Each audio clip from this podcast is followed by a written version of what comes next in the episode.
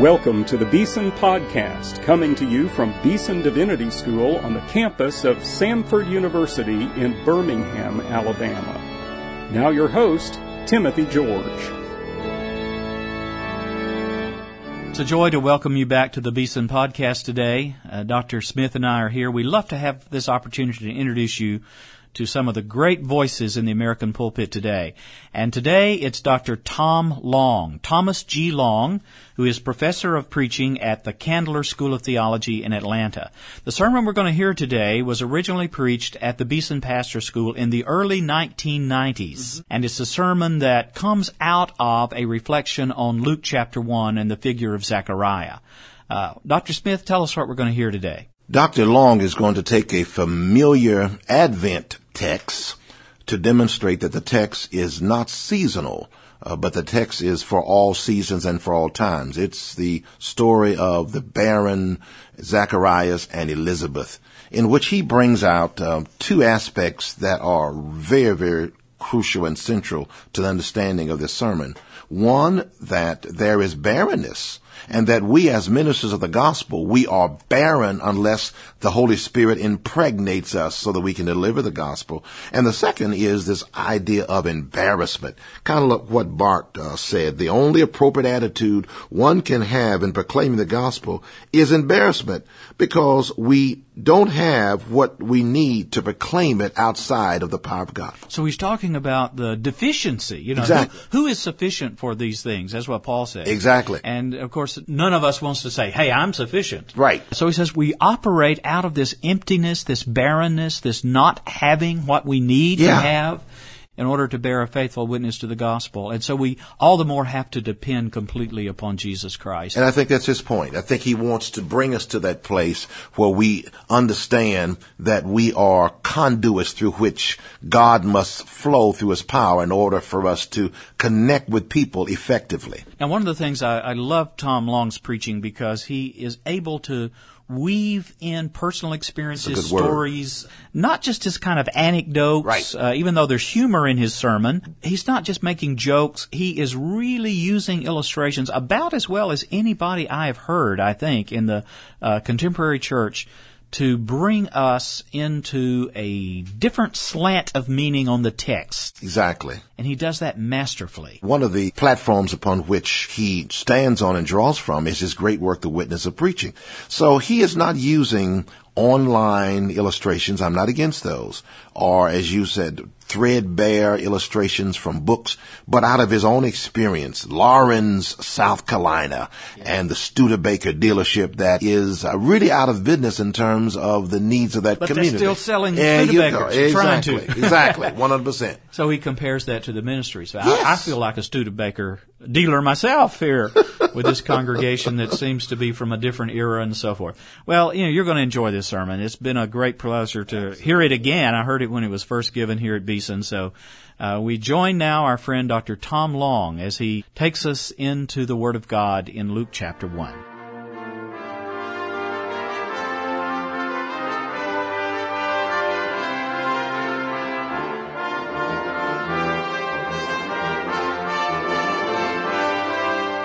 I want to read uh, to us a passage from the first chapter of the Gospel of Luke. I'm going to be reading from the New Revised Standard Version, uh, starting at the fifth verse of the first chapter.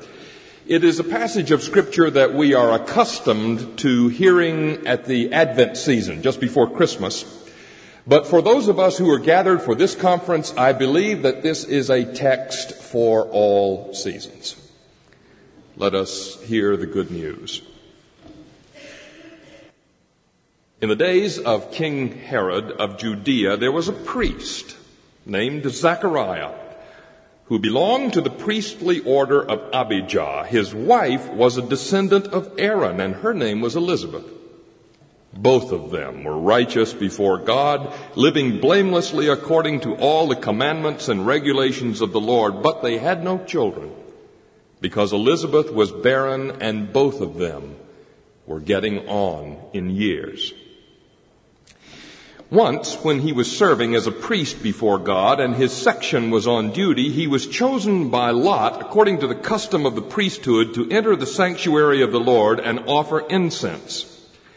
Now, at the time of the incense offering, the whole assembly of the people was praying outside. Then there appeared to him an angel of the Lord standing at the right side of the altar of incense. When Zacharias saw him, he was terrified and fear overwhelmed him. But the angel said to him, Do not be afraid, Zechariah. Your prayer has been heard. Your wife Elizabeth will bear you a son and you will name him John. You will have joy and gladness and many will rejoice at his birth for he will be great in the sight of the Lord.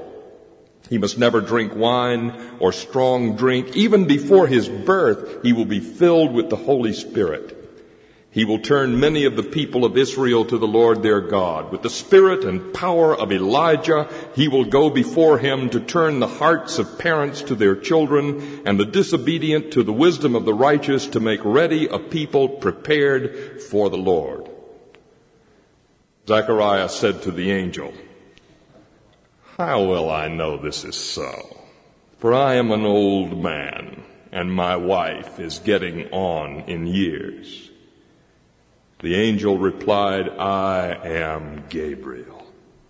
I stand in the presence of God. I have been sent to speak to you and to bring you this good news. But now because you did not believe my words, which will be fulfilled in their time, you will become mute, unable to speak until the day these things occur.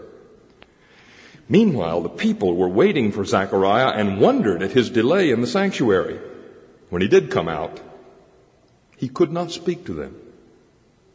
And they realized that he had seen a vision in the sanctuary. He kept motioning to them and remained unable to speak. When his time of service was ended, he went to his home. And after those days, his wife Elizabeth conceived. And for five months she remained in seclusion. She said, This is what the Lord has done for me. When he looked favorably on me and took away the disgrace I have endured among my people. Amen.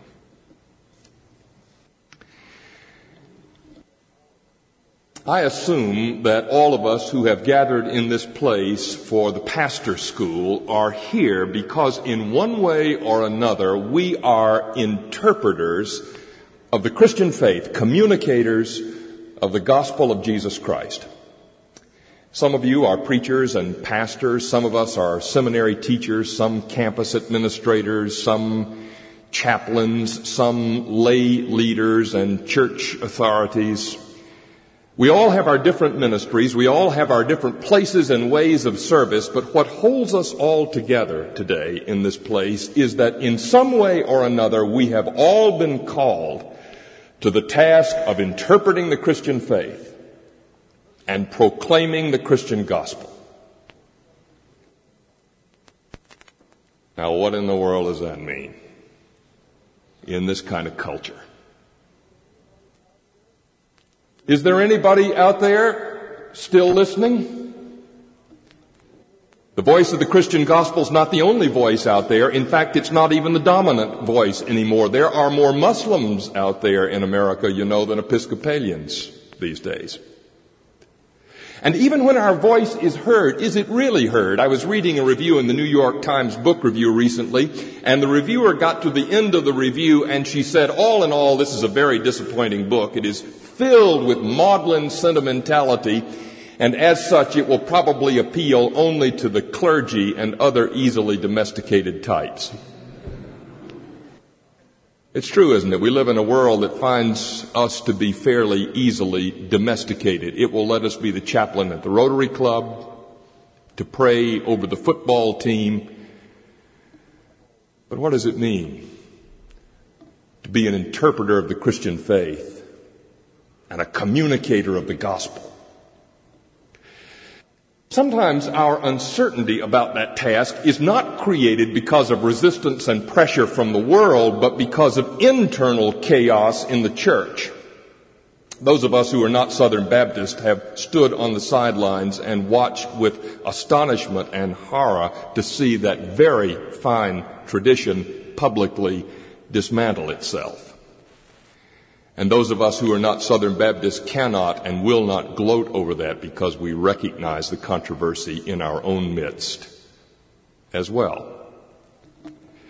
And the ministry itself today is also infused with a kind of uncertainty. I have a friend who believes that we have been completely co-opted by the therapeutic mindset, that we do not know how to be anything other than caregivers and sensitive providers of rather marshmallow, flabby pastoral care. Even seminaries, he says, have become like medical schools focusing on the diseased and the broken. If somebody is hurt, we know what to do as pastors, but if somebody is strong and resourceful and wants from us some vision of the Christian faith, we don't know what to do. We just circle them like vultures, waiting for them to go down. Sometimes it's not pressure from the world or chaos in the church that makes us uncertain of our role as communicators of the gospel. Sometimes it's our own internal doubt. There is no one in this room who has not wondered at some time or another if your ministry is in vain. When I was teaching at Erskine Seminary over in South Carolina, every now and then I would be invited to supply the pulpit of a small Presbyterian church out in the country from Laurens, South Carolina. It was a tiny congregation meeting in a decaying building with paint peeling off the walls. There were only about 10 people in the congregation. All of them were over 80 years of age. They were delighted to see the young preacher come on Sunday morning, not so much because you brought a fresh sermon, but because your body was still young enough to stand on the commode lid and change the light bulb in the bathroom. The way you get to this church is you go down the main street of Laurens, you get to the traffic light, you turn left, and you go out into the country several miles. Now when you make that left turn in Laurens, there is on the right hand side of the road a Studebaker dealer. Now this was in the late 70s. Studebaker had been out of business for years, but there was, to all appearances, a working Studebaker dealer in Laurens, South Carolina. Studebaker sign, service department, showroom window, in the showroom, a 1962 Lark, looking for all the world like some mastodon in a museum of natural history.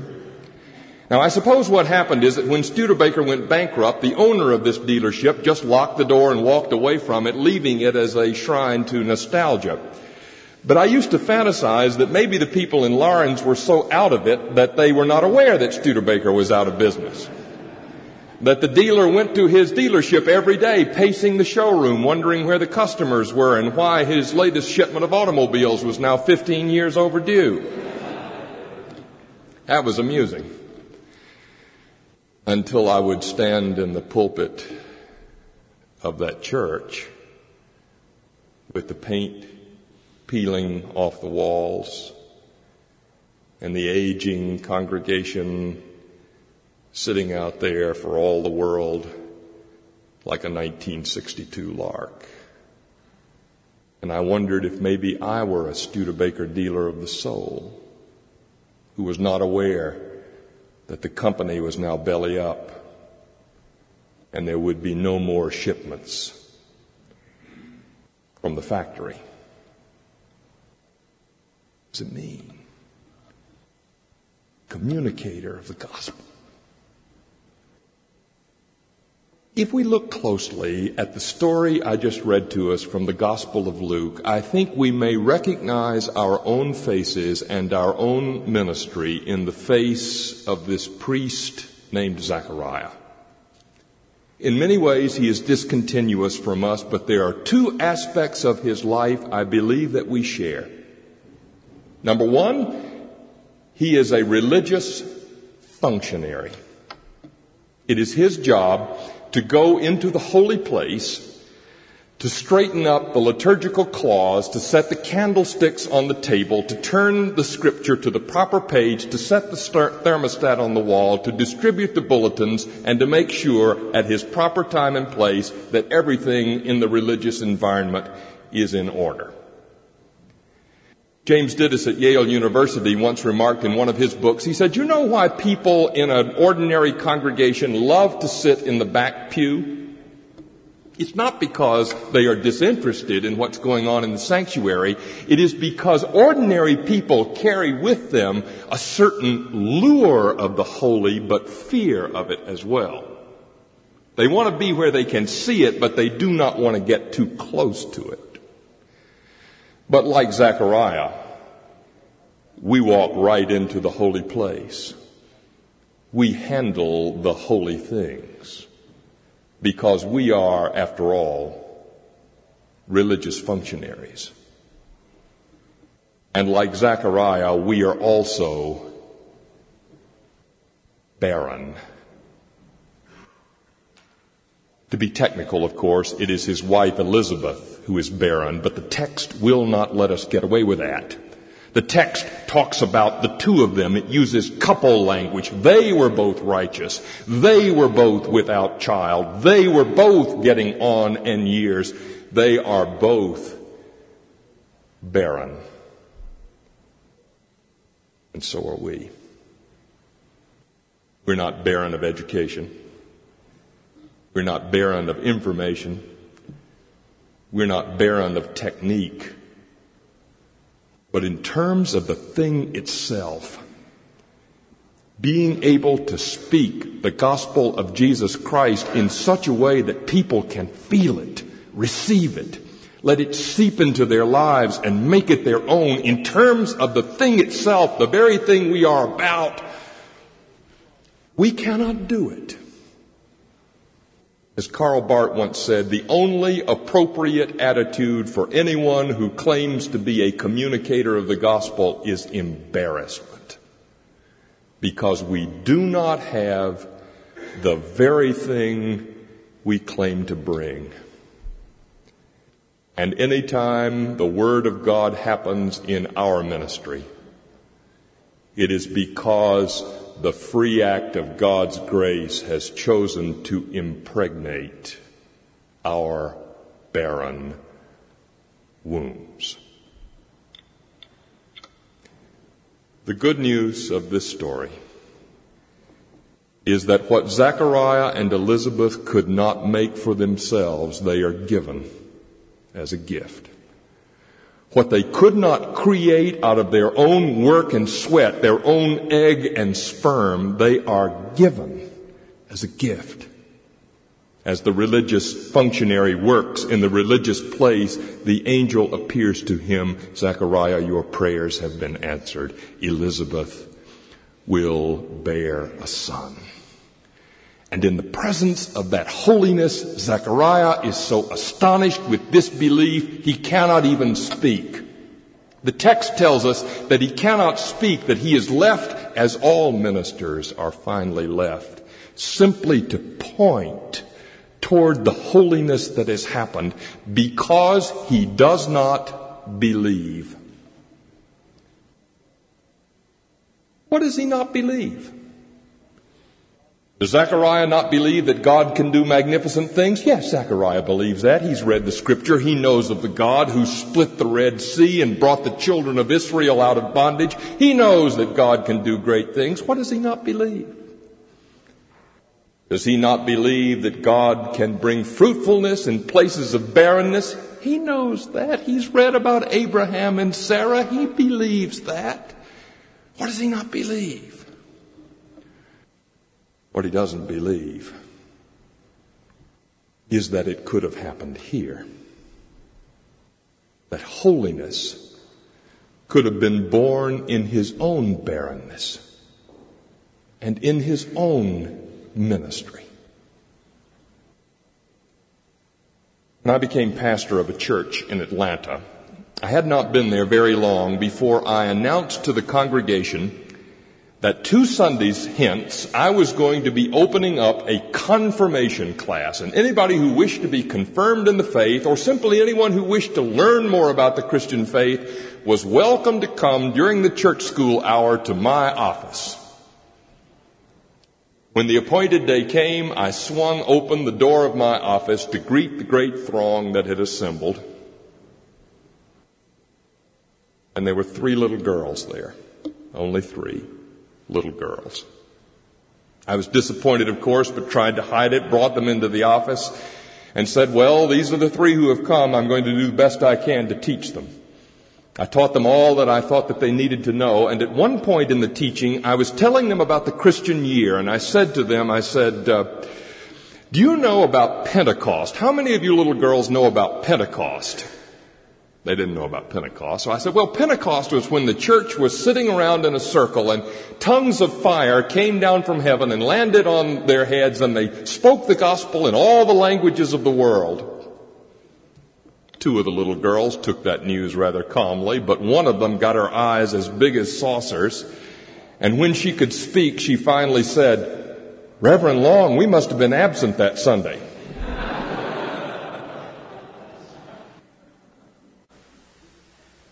What's wonderful about that experience is not that she misunderstood my teaching. What's wonderful about that is that she thought it could have happened in our church, where none of the rest of us expected anything but the offering plates to move. She thought the Spirit could have renewed us. And as her pastor, I was left simply to point at that kind of holiness born in this place. They buried Grace Thomas at age 76 in the cemetery of the Decatur Baptist Church over in Georgia. She'd lived a long life and a good life. You may not recognize the name Grace Thomas. No reason for you to, I suppose. She was born here in Birmingham, the second child of five to a streetcar operator and his wife. She fell in love with a boy from Atlanta and she married him and moved to Atlanta and raised her children, her family there. In order to supplement the family income, she took a job as a secretary at the Georgia State Capitol and because of her work there, she became interested in, in law and politics. And so, as mother and worker, she also enrolled at night in law school and got her law degree. And in 1954, she absolutely astonished her family by announcing that she was going to run for the governor of Georgia. There were nine candidates that year, 1954, eight men and Grace Thomas. There were nine candidates, but one issue. 1954. The integration of the public schools. Eight of those candidates appealed to the worst instincts of the citizens of Georgia, riled up the citizenry to resistance and rebellion. Only one candidate, Grace, said that she thought the Supreme Court decision was just and fair, and Georgians of all colors ought to join hands together in an act of goodwill. In fact, her campaign slogan was Don't say hate, say grace at the polls. Fewer than 1% of the voters did so. She ran ninth. In 1962, she astonished her family by announcing that she was running again. This time, the stakes were higher, the atmosphere hotter, the situation more dangerous. She ran ninth again,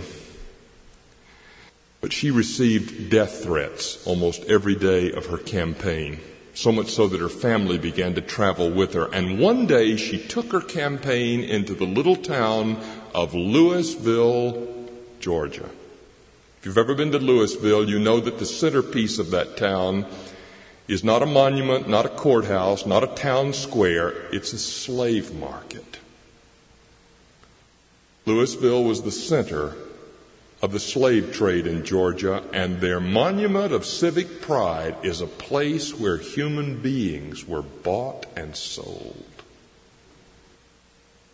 Grace decided to give her campaign speech standing under the canopy of that slave market. She stood there, and there gathered a gaggle of farmers and merchants, a hostile crowd, to hear this grace person. She said, This has passed away, and the new has come. And it is time to put aside all of our hatred and bigotry and work together as brothers and sisters.